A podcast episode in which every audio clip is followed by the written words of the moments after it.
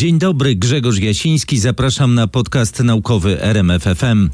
Dziś zajmiemy się tym, co w obliczu epidemii koronawirusa przed nami stoi. Z matematykiem profesorem Tomem Britonem z Uniwersytetu w Sztokholmie porozmawiamy o modelowaniu przebiegu epidemii i wnioskach, które mogą przydać się przy odmrażaniu gospodarki. Porozmawiamy też o zdalnej edukacji, którą epidemia wymusiła, ale która być może choć częściowo pozostanie z nami dłużej i to z pożytkiem dla uczniów. Tak przekonuje profesor Lech Mankiewicz z Polskiej Akademii Nauk. Przypomnijmy też, że nauka nie ogranicza się do badań koronawirusa. Wciąż pozwala nam zdobywać nowe informacje o całym otaczającym nas wszechświecie. W ubiegłym roku zachwycaliśmy się słynnym, w cudzysłowie, zdjęciem czarnej dziury. Dziś będziemy rozmawiać o kolejnych zdjęciach czegoś, co wydawało się nie do sfotografowania. Tym razem pierścieni pyłu i gazu, z których wokół odległych gwiazd powstają planety. Opowie nam o tym polski astronom pracujący w Belgii dr Jakub Kluska z Uniwersytetu w Louvain. Zapraszam. W Polsce z epidemią mierzymy się od dwóch miesięcy, zachód Europy od kilku tygodni dłużej. Pojawiają się nadzieje, że coraz bardziej można będzie otwierać już gospodarkę. Niektóre kraje wychodzą z lockdownu, czyli nakazu pozostawania w domach. O tym, jak matematyka i metody modelowania przebiegu pandemii mogą pomóc w podejmowaniu dobrych decyzji, rozmawiam z profesorem Tomem Britonem z Uniwersytetu w Sztokholmie, który osobiście się tym modelowaniem zajmuje. Epidemia daje matematykom możliwość przetestowania różnych modeli. Y, jak pańskim zdaniem te różne modele sobie radzą? Nie mam na myśli tylko pańskiego modelu, ale też inne. Radzą sobie dobrze.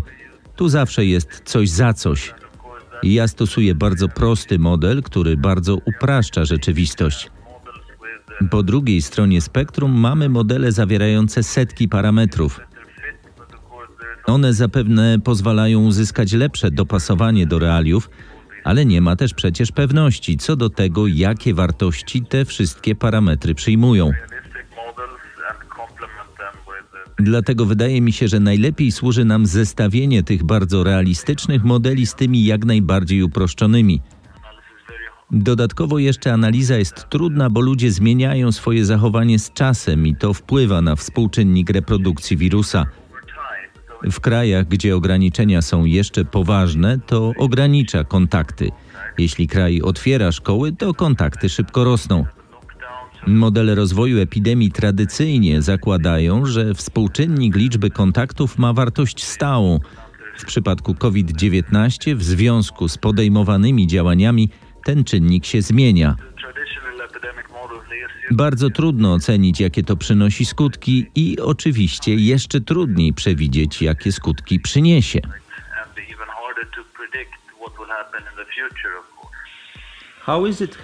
Na ile pomaga fakt, że dostępne są dane z różnych krajów, które w różny sposób reagują na epidemię?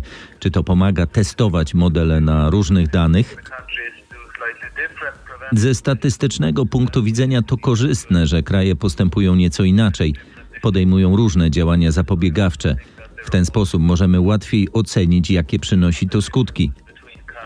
No ale jestem też przekonany, że mamy do czynienia z jeszcze innymi różnicami między krajami, których skutki możemy pomylić ze skutkami działań zapobiegawczych.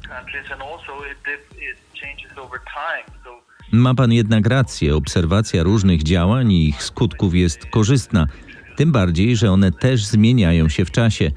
W większości krajów na jakimś etapie doszło do tego, co nazywamy lockdownem, i to sprawiło, że mogliśmy zobaczyć zmniejszenie tempa transmisji. Na ile ważne jest uzupełnianie modeli na bieżąco o napływające wciąż nowe, aktualne dane?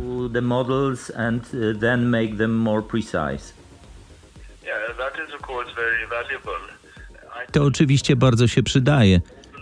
Osobiście bardziej zajmuję się modelowaniem niż opracowaniami statystycznymi, ale dla tych, którzy właśnie nad nimi pracują, to bardzo cenne informacje. Przy czym trzeba pamiętać, że dane są obciążone niepewnością. Jeśli weźmiemy liczbę przypadków zakażeń, to doskonale wiemy, że wiele przypadków nie jest wykrywanych. I zapewne udział tych niewykrywanych przypadków też zmienia się w czasie. W Szwecji na przykład podjęto decyzję o masowym testowaniu, co powinno oczywiście sprawić, że udział niewykrywanych przypadków spadnie. To też trzeba brać pod uwagę.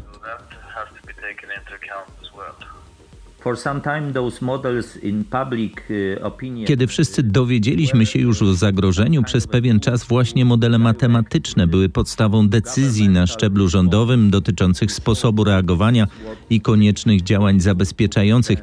Teraz myślimy już i mamy nadzieję na możliwość odmrażania gospodarki, znoszenia ograniczeń i liczymy, że modele matematyczne nam to ułatwią, pokażą jak to zrobić. Czy to możliwe, czy na razie jest jeszcze na to za wcześnie? Do you think it's possible or it's still uh, too early? Yeah, I think it will be used for this, and I think it is being used for this, definitely. An important Sądzę, że matematyka będzie do tego wykorzystywana. Z pewnością w wielu miejscach już jest wykorzystywana. Kluczowe jest szacowanie współczynnika reprodukcji wirusa. Na początku jego wartości podstawowej, a potem wartości efektywnej, czy nawet, jak to mówimy, dziennej. Jeśli tylko ta dzienna wartość spada poniżej jedynki, wiemy, że epidemia się cofa. Jeśli jest powyżej jednego, wiemy, że się nasila. W tej chwili większość krajów, które zostały silnie dotknięte epidemią i wprowadziły silne obostrzenia trwające już ponad miesiąc, obserwuje, że współczynnik reprodukcji spadł u nich poniżej 1 i na tym poziomie już od pewnego czasu się utrzymuje.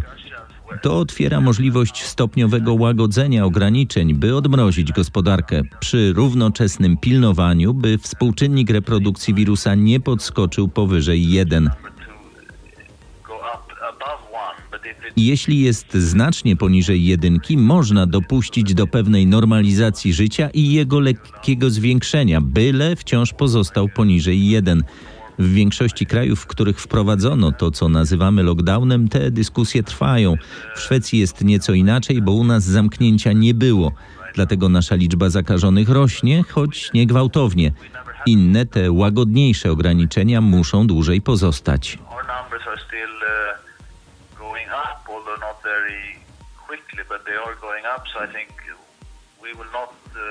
we are not at the stage of relaxing our preventive measures. Uh, that be- would be my guess.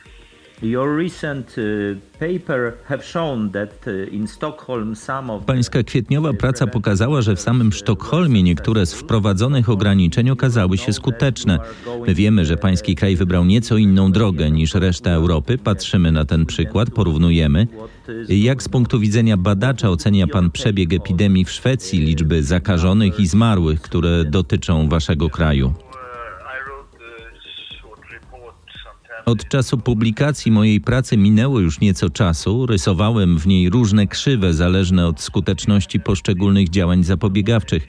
Musiałem podejmować wiele założeń, bo nie było jeszcze dużej ilości danych.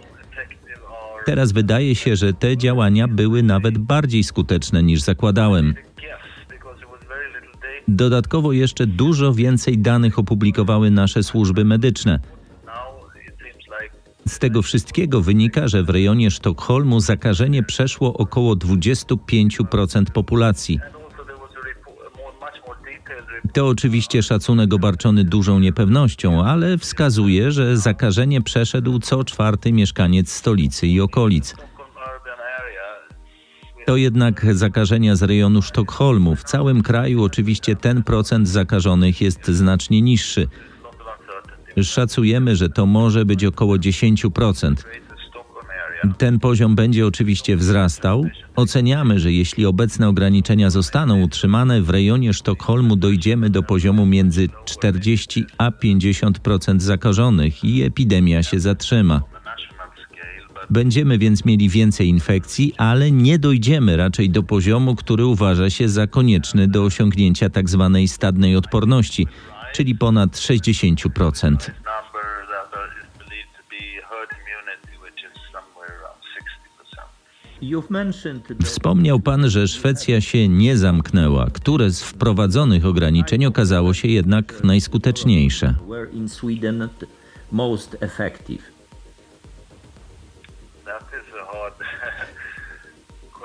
Uh, To oczywiście trudne pytanie. Powiedziałbym, że mamy pewną formę lockdownu dla osób starszych, najbardziej zagrożonych.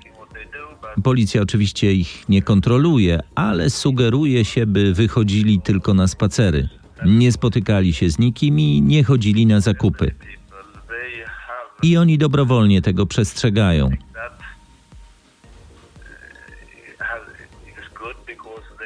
To jest słuszne, bo oni są najbardziej zagrożeni ciężkim przebiegiem choroby.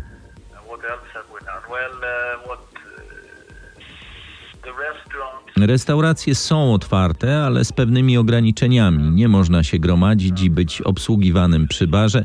Stoliki muszą być od siebie oddalone. To nie jest moim zdaniem do końca przestrzegane. Były z tym problemy i niektóre restauracje zostały zamknięte. Być może kontrola przestrzegania tych przepisów powinna być bardziej ścisła. Wprowadzono też sugestię utrzymywania dystansu społecznego, nie zbliżania się do innych. To moim zdaniem działa,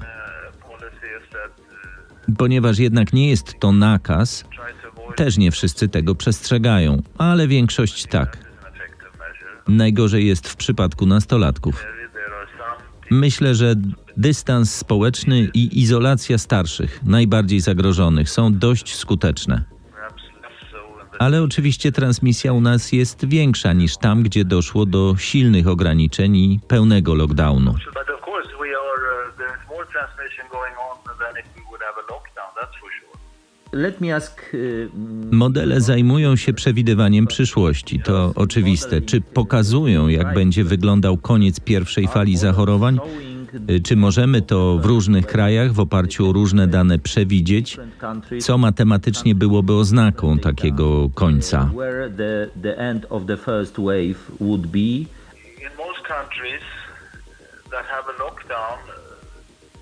W większości krajów, które wprowadziły ścisły lockdown, koniec pierwszej fali powinien nastąpić w ciągu miesiąca.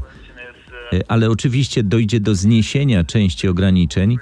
Y, To będzie następowało stopniowo i dlatego trzeba zakładać, że takiego prawdziwego, y, pełnego końca pierwszej fali nie będzie.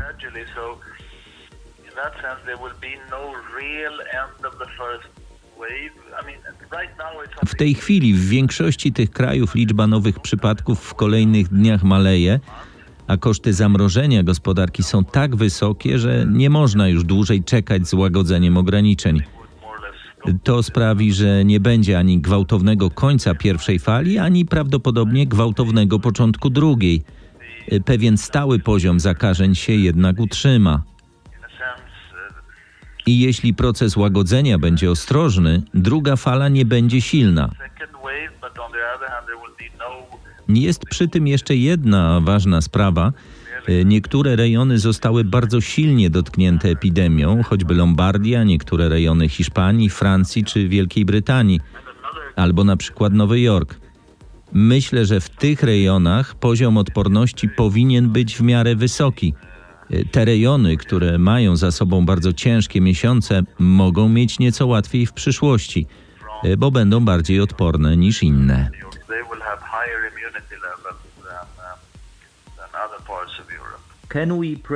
Czy z pomocą modeli matematycznych i wszelkich dostępnych danych możemy przewidzieć, kiedy i gdzie pojawi się druga fala jako następstwo różnych scenariuszy odmrażania gospodarki?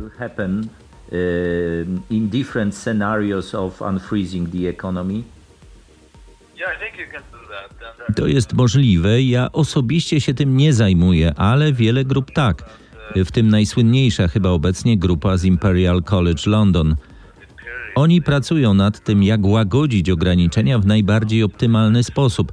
Y, To oznacza zyskać dużo dla społeczeństwa i ekonomii za możliwie niewielką cenę nowych zakażeń. Y, Prace nad tym trwają. Na koniec chciałbym zapytać, na ile rosnące wciąż możliwości obliczeniowe naszych komputerów i sztuczna inteligencja y, mogą pomóc w trafnym modelowaniu tego typu epidemii, czy pozwolą nam się lepiej przygotować na ciąg dalszy. predicting uh, something like that? Uh, that's an, a good question. So I think uh, extensive computer simulations. Dobre pytanie. Moim zdaniem obszerne, kompleksowe symulacje komputerowe są w niektórych miejscach prowadzone, y, choćby z wykorzystaniem danych o kontaktach zebranych z pomocą urządzeń mobilnych. Y, One pokazują, że oto byliśmy w pobliżu kogoś, kto był zakażony. Y, Te pomysły wydają mi się bardzo trafne i użyteczne. Co do przewidywań, byłbym nieco ostrożniejszy, bo z tego co wiem, sztuczna inteligencja bywa skuteczna w przewidywaniu tego, co już wcześniej było obserwowane, y, co już kiedyś się wydarzyło. Y, I to pomaga przewidywać rozwój wypadków.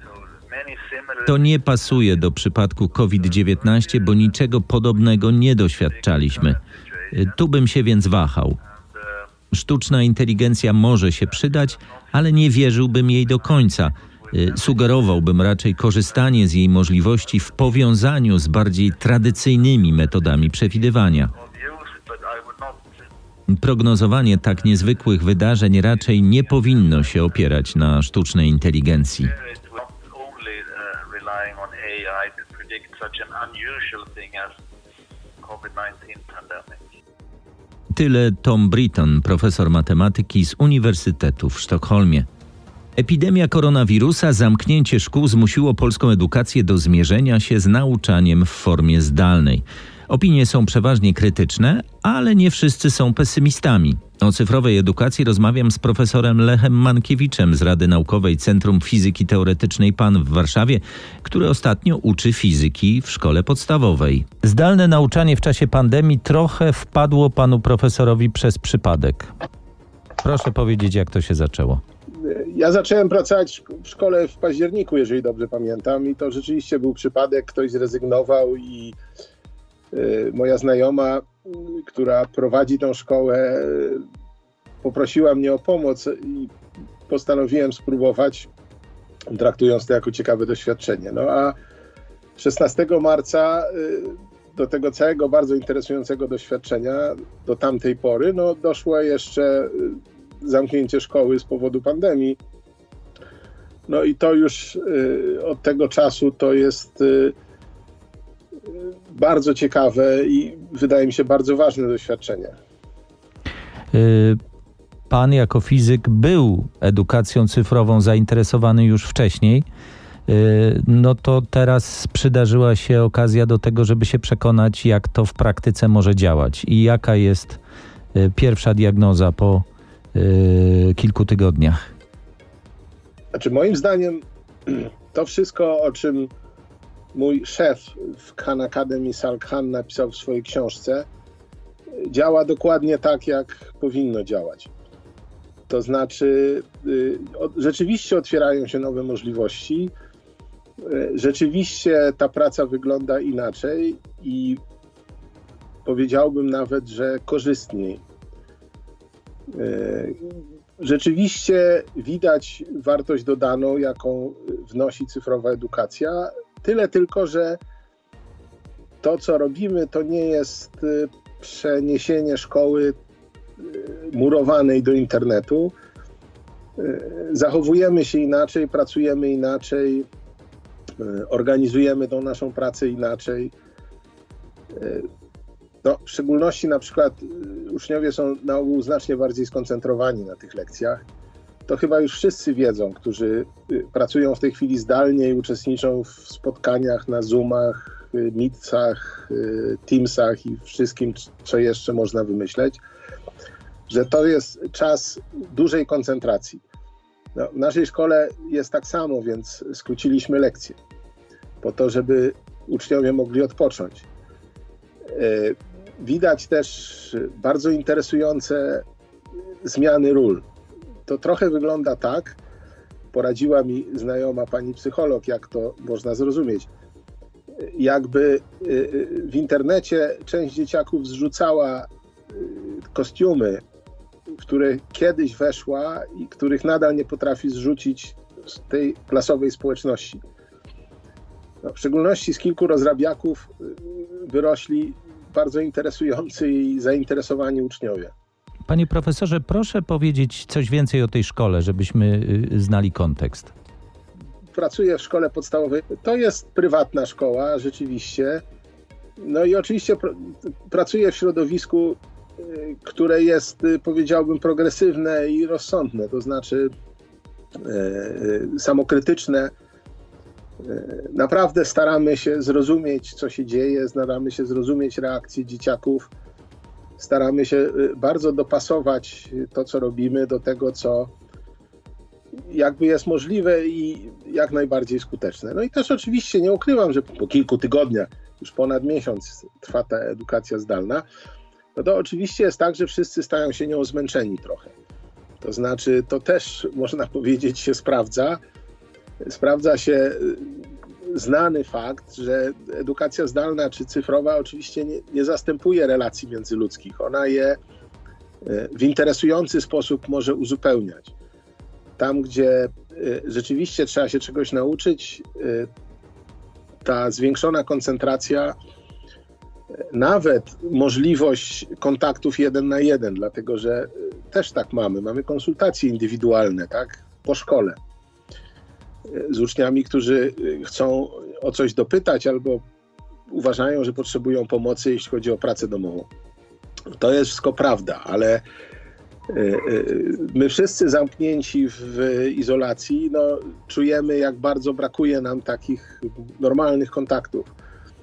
I uczniom brakuje tego bardzo, i nam też brakuje. No, ile razy jest tak, że umawiamy się na rozmowę, żeby coś ważnego omówić, a tak naprawdę spędzamy ten czas w 50 czy 60% na rozmowie towarzyskiej, i to jest taki moment, w którym ładujemy te akumulatory. Więc więc to nie jest tak, że edukacja cyfrowa kiedykolwiek miała zastąpić e, e, szkołę. I czytam sobie teraz e, taki raport kilkudziesięciostronicowy przygotowany przez redakcję jednego z bardzo poważnych anglojęzycznych tygodników, gdzie to jest bardzo wyraźnie podkreślone. Model hybrydowy, czyli połączenie oddziaływania bezpośredniego z interakcją e, przez media cyfrowe wydaje się być najlepszy. Ale chcę coś bardzo ważnego powiedzieć, jeżeli mogę skończyć tą długą wypowiedź jakąś konkluzją.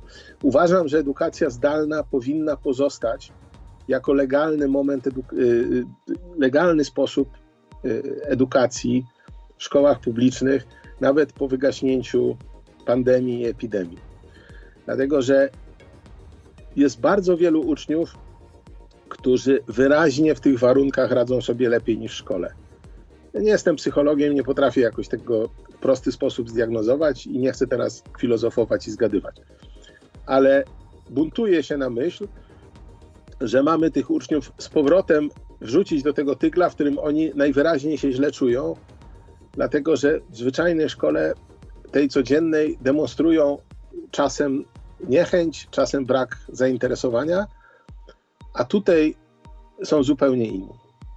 Panie profesorze, ta opinia jest y, trochę w sprzeczności z taką dominującą opinią mm, w przestrzeni publicznej, że nauczanie zdalne jest raczej porażką, że nauczyciele nie są przygotowani, że uczniowie i rodzice mają kłopoty Y, ze sprzętem, mają kłopoty y, z czasem też z dostępem do szerokopasmowego internetu. Jak rozumiem, w tej szkole to nie jest problem natury technicznej. No może być też problem natury technicznej. Ja chcę, żebyśmy się bardzo dobrze zrozumieli. Podkreślam jeszcze raz, nauczanie cyfrowe, cyfrowa edukacja to nie jest przeniesienie szkoły jeden na jeden do internetu nauczanie zdalne kojarzy mi się właśnie z takim przeniesieniem. Nie, trzeba zmienić metody, zmienić podejście, zmienić rozumienie, zastanowić się troszeczkę nad celami i y, jeżeli będziemy umieli wykorzystać y, tę wolność, którą stwarza internet, a on stwarza wiele wolności, no w szczególności na przykład poz, po, pozwala odrabiać te y, lekcje, to się mówi w każdym czasie i w dowolnym miejscu. To jest szczególnie ważne, jeżeli zrozumiemy, że nie można wymagać od dzieci w wielodzietnej rodzinie, żeby siadały razem do nauki od godziny tam 8.30 do 12.00, dlatego że po prostu nie mają miejsca, że te materiały muszą być tak dobrane, żeby dzieci mogły pracować na komórkach, ponieważ nie mają laptopów. I udawanie, że nie wiemy, że nie mają laptopów, to jest y, y, nonsens. Y, te, to nie, nie można zadawać z dnia na dzień są napięcia w rodzinach, wzmocnione tą sytuacją, więc dziecko może nie mieć czasu ani warunków, żeby odrobić pracę domową dzisiaj na jutro. Trzeba wydłużyć ten okres. No i oczywiście to są rzeczy, które ludzie zajmujący się edukacją cyfrową wiedzą, ale w Polsce to zagadnienie było zaniedbane. No i jeszcze jedno wyszło, jeżeli mogę zacytować Warrena Buffetta, strasznie mi się to podoba, to jego powiedzenie, że jak przychodzi odpływ, to widać, kto pływa bez majtek. Y, gdzie jest ta infrastruktura? Dlaczego y, y, okazało się, że drugi, pod koniec drugiej dekady XX wieku dostęp do szerokopasmowego internetu to jest nadal luksus. Szczególnie tam, gdzie on powinien być zagwarantowany w imię wyrównywania szans. To znaczy tam właśnie, gdzie są wsie, gdzie brakuje tej infrastruktury kulturalnej, akademickiej, przemysłowej, także gdzie ludzie zarabiają mniej pieniędzy. Tam w ramach stosunkowo niedrogiego wsparcia, bo położenie światłowodu to nie jest majątek, światłowód to nie jest majątek, jego tam konserwacja. Nie konserwuje się tego praktycznie. Powinno to zostać zrobione. Okazuje się, że e, dyskutujemy bardzo ostro na temat tego, jak należy wyrównywać szanse, ale nic żeśmy w tej sprawie nie zrobili. No i jeszcze jest jeden element, który jest bardzo ważny. No mianowicie cyfrowa edukacja pozwala na e, coś, co się nazywa learning analytics, naty natychmiastową informacją zwrotną i podejmowanie decyzji edukacyjnych przez nauczyciela na podstawie informacji na temat tego, jak uczniowie sobie radzą.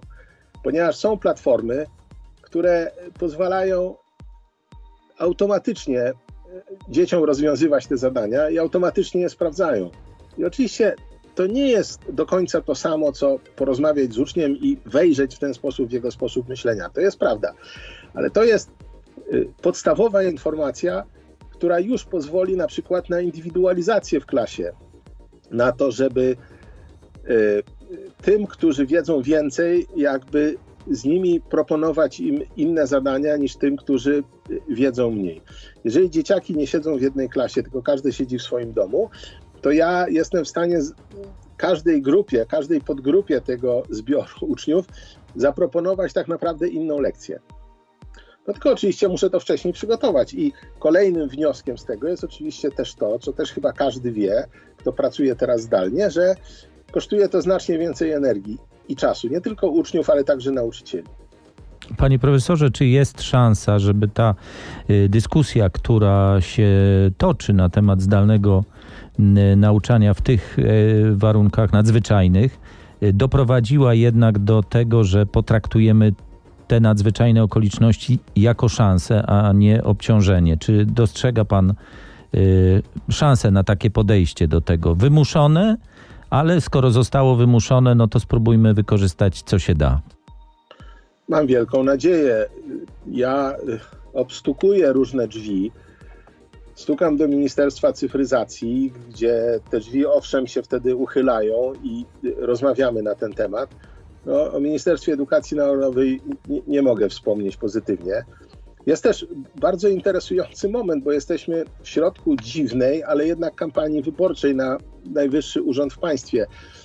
Byłoby bardzo dobrze, gdyby kandydaci e, e, spojrzeli łaskawym okiem na ten problem, który ma dla przyszłości tego młodego pokolenia w Polsce absolutnie kluczowe znaczenie.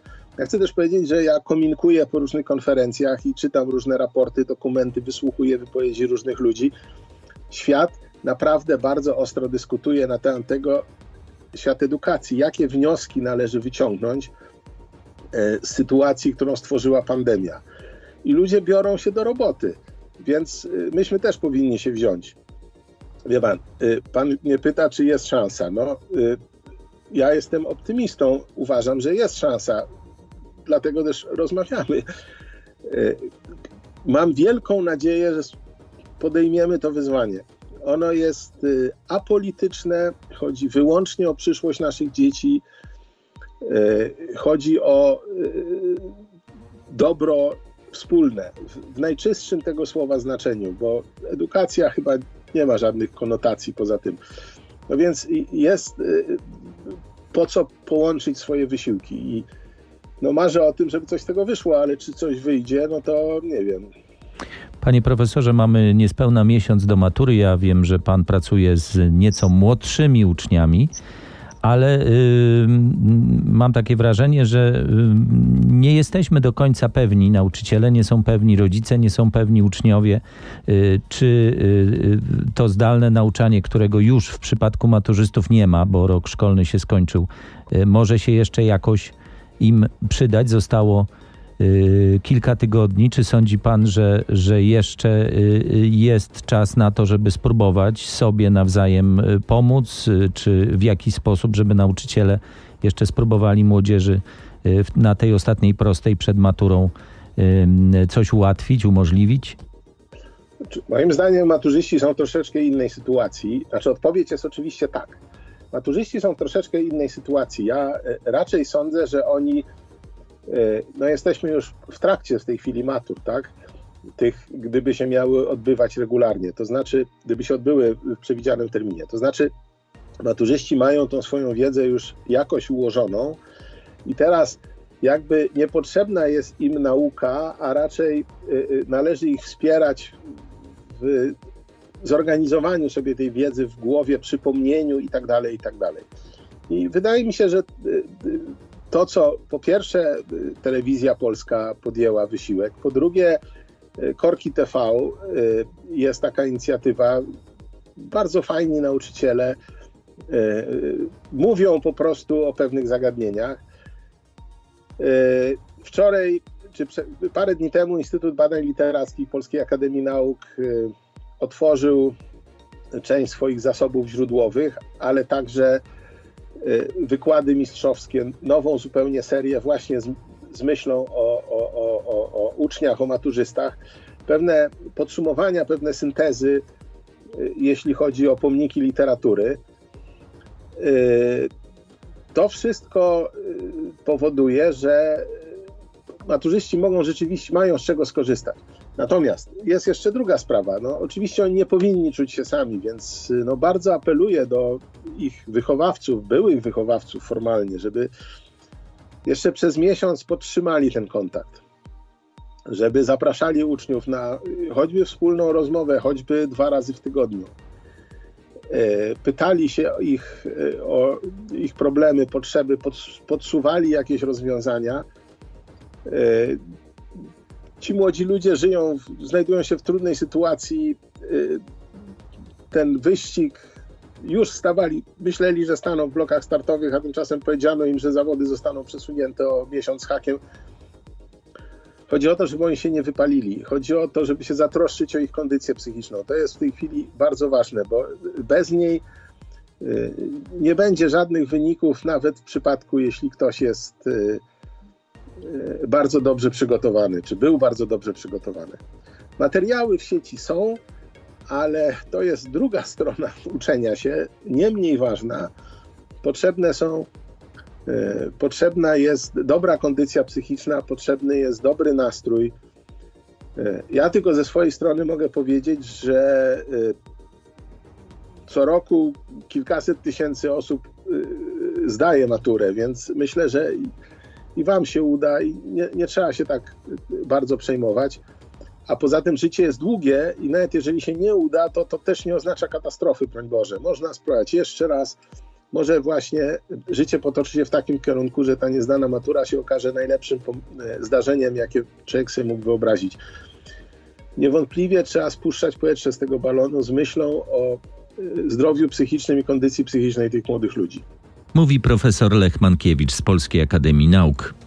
Międzynarodowy Zespół Astronomów pod kierunkiem doktora inżyniera Jakuba Kluski z Katolickiego Uniwersytetu w Louvain w Belgii opublikował właśnie obrazy dysków protoplanetarnych wokół kilkunastu gwiazd odległych od nas o setki lat świetlnych. Obrazy otrzymane z pomocą instrumentu Pionier i zestawu czterech teleskopów systemu VLT w Europejskim Obserwatorium Południowym w Chile pokazują wewnętrzne krawędzie dysków pyłu i gazu, z których tworzą się nowe planety. W rozmowie z RMFFM dr Kluska tłumaczy, jak badania tego typu obiektów pozwalają astronomom lepiej zrozumieć mechanizmy powstawania układów planetarnych, w tym naszego układu słonecznego. Panie doktorze, astronomowie coraz częściej zaskakują nas, y, bo pokazują nam zdjęcia czegoś, y, czego tak naprawdę w ogóle nie powinni zobaczyć, bo jest tak daleko i, i jest tak trudne do zobaczenia. Wielką sensację wywołało w cudzysłowie zobaczenie czarnej dziury. Mm, w Tak. Państwa przypadku to może nie jest y, y, aż tak, ale niewiele mniej. Proszę opowiedzieć o tym, co Państwu udało się zobaczyć i sfotografować. Więc e, razem z moją e, ekipą udało nam się sfotografować dyski protoplanetarne. Więc to są dyski z pyłu i gazu, które są wokół młodej, młodej gwiazdy. I w tych dyskach e, tworzą się e, planety, przyszłe planety. Na przykład nasze planety naszego układu em, słonecznego też mm, sformowały się w takich dyskach protoplanetarnych. Jak I- dalekie, jak dalekie są te gwiazdy, y, wokół których te dyski udało się Państwu zobaczyć? Te gwiazdy są e, e, kilkaset lat świetlnych od nas, więc e, dosyć e, daleko. I są dosyć małe, znaczy udało nam się już sfotografować e, wcześniej te dyski, ale zewnętrzne obszary tych dysków, ale ciężko było dostrzec, dostrzec obszary, gdzie formują się planety takie jak Ziemia, więc skaliste planety. I aby osiągnąć te, te pierwsze zdjęcia tych właśnie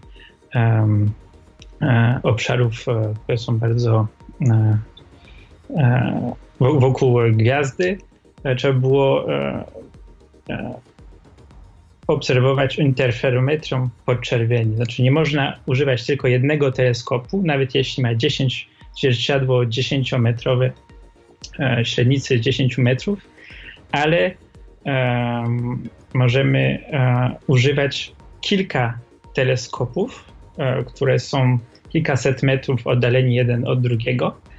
I tą techniką, która się nazywa interferometrą, można właśnie dostrzec najmniejsze detale tych e, dysków. To jest y, aparatura dostępna w Europejskim Obserwatorium Południowym w Chile. Aparatura o wyjątkowych rzeczywiście możliwościach. E, tak, dokładnie. E, I właśnie była e, zrobiona do takich e, e, też obserwacji, gdzie można łączyć cztery teleskopy, e, żeby obserwowały razem w jedną gwiazdę. Powiedzmy sobie y, uczciwie, że y, tak naprawdę obserwacja tych dysków y, ma nam dać informacje nie tylko o y, y, tamtych gwiazdach i tym, co się wokół nich dzieje, ale ma pomóc zweryfikować nam nasze domysły co do powstawania naszego układu słonecznego. Bo tak jak pan wspomniał, no, on też powstawał mniej więcej w taki sposób. Mamy teorię, dlaczego niektóre planety y, powstały skaliste, dlaczego niektóre gazowe. No i teraz, na ile to, co Państwo zobaczyliście, pozwala nam zweryfikować to, co podejrzewamy na temat naszego własnego układu? No dokładnie, tak jak pan powiedział. Em, wiemy, że są e, w tych dyskach pyły, które są bardzo małe, średnicy około milimetru, nawet e, tysięcznej e, milimetra. No i musimy się, się dowiedzieć, jak z tych pyłów można sformować planetę taką jak Ziemia albo jak, jak Jowisz.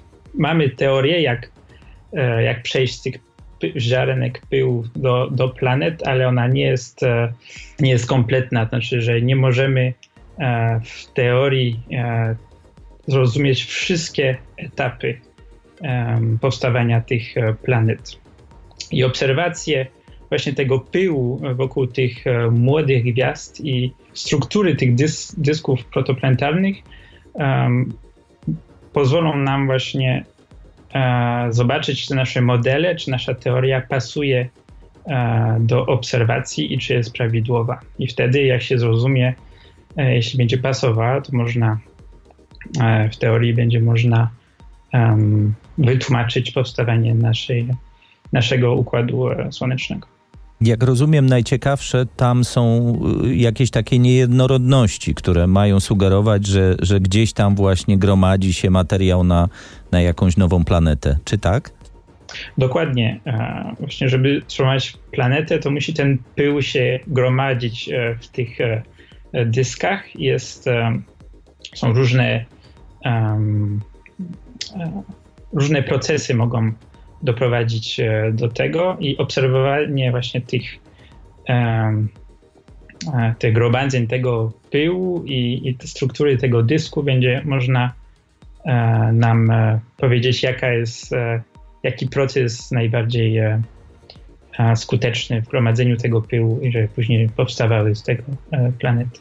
Obserwacja tego zjawiska jest niełatwa nie tylko ze względu na to, że trzeba użyć e, unikatowej aparatury, ale także dlatego, że właściwie to po zarejestrowaniu sygnału trzeba to poddać te dane jeszcze bardzo wyrafinowanej obróbce matematycznej. Jakby zechciał Pan nam opowiedzieć, jak to się dzieje, na czym ta interferometria w podczerwieni polega i jak potem z tego, co Państwo zbierzecie, yy, yy, wyłowić te istotne dane i stworzyć takie obrazy. To, co rejestrujemy, e, kiedy, e, kiedy obserwujemy, e, to, to nie są obrazy, tylko właśnie nie wiem, jak to można nazwać, frędzle czy, czy grzywki interferometryczne. I z tych, z tych grzywek trzeba później obliczyć obraz, który najbardziej pasuje do tych grzywek. I to jest transformacja matematyczna, którą trzeba, trzeba zrobić i obliczyć. Oczywiście jest mnóstwo e, matematycznych parametrów do, do odnalezienia, które są najbardziej optymalne, żeby zrobić to, żeby otrzymać ten, e, ten obraz. E, I nie dość, że trzeba otrzymać obraz, to też trzeba wyjąć matematycznie, powiedzmy, z tego obrazu gwiazdę, która świeci, która ma najwięcej światła w tym obrazie i która przeszkadza E, żeby dostrzec e, detalom tych dysków e, protoplanetarnych. Um, więc to też jest, ta, ta, gwiazda jest usuwana matematycznie z obrazu i, i tak nam się udało właśnie dostrzec e, szczegóły tych, e, tych dysków. Jaka jest rozdzielczość tej metody? Jak, jakie najdrobniejsze szczegóły Państwo jesteście w stanie tam dostrzec? Y, jaka to jest skala w ogóle? Więc e, rozdzielczość, znaczy my używamy e, kątów, więc rozdzielczość kątowa to jest e, 2 milisekundy łuku i to jest mniej więcej tak jakbyśmy e, dostrzegli e, osobę na Księżycu albo włosa, e, który jest 10 km oddalony od nas. I jakie wnioski można na podstawie tego, co Państwo zaobserwowaliście, wyciągnąć, jeśli chodzi o, o na przykład odległość od gwiazdy, w jakiej tworzą się takie, takie początkowe stadia planet? Tak, to my, my naprawdę obserwujemy e, wewnętrzne krawędzie tego dysku protoplanetarnego, bo pył nie może być za blisko gwiazdy, E, bo jeśli nie, to, to się e, z tego się robi gaz od razu, więc nie może, nie może być za blisko swojej gwiazdy. Ale oczywiście e, to zależy od typu tego pyłu i nie wiemy dokładnie, jaka jest, jaki jest kształt tej, tej krawędzi. No i tworzenie się planety, oczywiście planeta się tworzy z tych pyłków, i e, poznawanie tej krawędzi i typu e, e, chemicznego typu tych pyłów pozwoli nam właśnie wiedzieć, jakie, jak blisko może, mogą te planety powstawać swoich gwiazd i jakie, jaki będzie typ tej, tej planety. Czy sądzicie Państwo, że gdzieś tam y, y, mogą być już prawdziwe uformowane planety, których nie jesteście w stanie dostrzec? Y, na jakim etapie tworzenia układów planetarnych te zaobserwowane układy się znajdują? No zależy od, od, e, od gwiazdy. Niektóre gwiazdy są bardzo młode, znaczy młode to znaczy e, mniej niż milion e, lat. Niektóre są trochę starsze, kilka milionów lat. I na początku myśleliśmy, że tych najmłodszych, wokół tych najmłodszych gwiazdach będą tylko pyły i dopiero będą później powstawały planety, ale teraz mamy coraz więcej informacji o tym, że e, prawdopodobnie planety powstają nawet trochę wcześniej, więc jest bardzo możliwe, że w tych e, obrazach albo w tych dyskach, które ob obserwujemy, e, mogą już być planety, albo raczej to, co nazywamy planetozy male. To są takie mniejsze planety, które powstają i które perturbują już dysk i, i pył w tym, w tym dysku.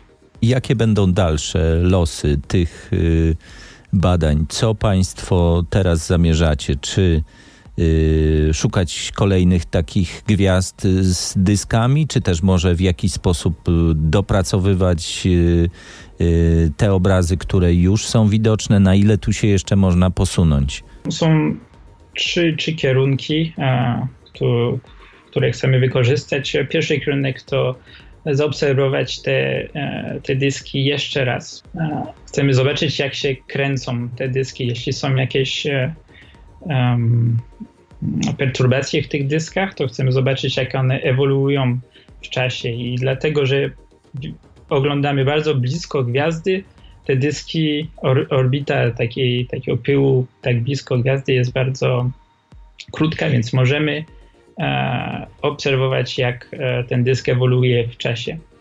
E, drugi kierunek to obserwować te dyski w, w innym kolorze, znaczy w innej częstotliwości. Te obrazy, co dało nam się, nam się zaobserwować, to są w podczerwieni. Najbardziej widzimy krawędź dysku, ale jeśli widzimy, oglądamy w innej częstotliwości to będziemy mogli widzieć e, strukturę dysku trochę dalej od, od tej krawędzi. No i trzeci kierunek to jest obserwowanie e, podobnych dysków, e, które e, widzimy wokół starszych gwiazd, które są podwójne, ale te dyski są też bardzo podobne do tych e, dysków wokół młodych gwiazd i, i może być, że w tych starszych dyskach też planety e, się tworzą. Ale to jest do, jeszcze do, do obserwowania. Tłumaczy doktor inżynier Jakub Kluska z Katolickiego Uniwersytetu w Louvain w Belgii. Zdjęcia tych dysków znajdziecie na stronie rmf24.pl. To wszystko na dziś. Zapraszam na kolejny naukowy podcast RMFFM. Obiecuję, że na pewno będziemy mówić nie tylko o koronawirusie.